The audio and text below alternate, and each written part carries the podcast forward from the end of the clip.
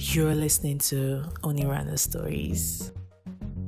Anika, Dom, Episode one. So, let me tell you about this friend I had in the first year of university. Dom was his name, but Dom was no dummy. You know what I mean? I and Dom just been messing around and flirting all the time. And you know me, I like to talk smack about all the things I do to him. But your girl never does anything, chicken head. Anyways, Dom was always warning me about how he'd fuck me up one day, and because I talked smack without the courage to do anything, I thought it was the same for him. We remained just friends until one day, I had to leave for a seven a.m. class. Now I'm never early, but the lecturer is big mad and I didn't want to fail. I had walked some miles out of my house when this big car splashed water on my outfit. Ugh, I was so fucking mad and I wanted to cry. Especially because I spent the previous day planning my fate. I had to go back home to change into a skirt and a tube top I got a long time ago. My diva fit destroyed. I knew I was getting really late, so I called Dom to save me a seat.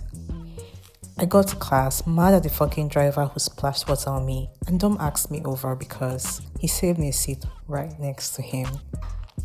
So I walked in, pissed and frowning, and Dom was like, "Shorty, what's with the attitude?" Because I was still mad, I ignored him. He pulled my seat closer and whispered, "I'll fuck you up if you don't drop that attitude."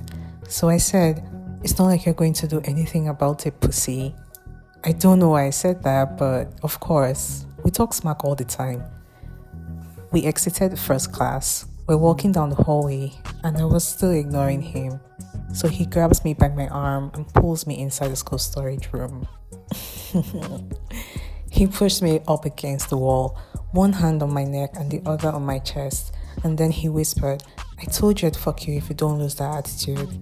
And I was like, "I know you won't do shit."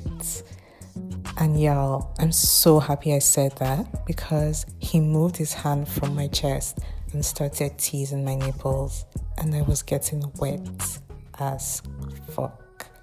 He was reaching under my tiny skirt and he said, "Damn, no panties." And I said, "Makes it easier, daddy." And he just went straight to dipping his finger into his mouth and into my fat pussy. I reached down into his pants and I was touching his huge print through his shorts, and he was hard. I mean hard as a rock. So while I was planning how to tease this man, he pulled my arms off and went on his knees. Holy heavens. Before I could say a word, he scrunched my skirt up, reached, spread my legs wide, and latched his tongue right on it. Yo, I was trying to grab the wall like I was Spider-Man or something. Then he ran his tongue back and forth on my knob. He did some spiral tongue movement that almost sent me into shock. Yo, I was flat against the wall, and this man was doing some things to me that would have earned a name from Mortal Kombat because he was about to finish me. Dom got up and flicked me over like a pretzel and said, "Hang on." Hang on? Hang on where? The wall? I'm no motherfucking Spider-Man, bro. All the while contemplating this shit, this man picked me up, my face pressed against the wall. I was swinging and he slammed into me. "Take me now, Lord." Dom has the biggest dick I've ever had, and he pulled out halfway and went back in slowly. My eyes rolled and my legs became numb, so I said, "Fuck me, daddy." Big mistake, because he said he better be able to take it, and he just started pumping into my pussy. I thought I'd die.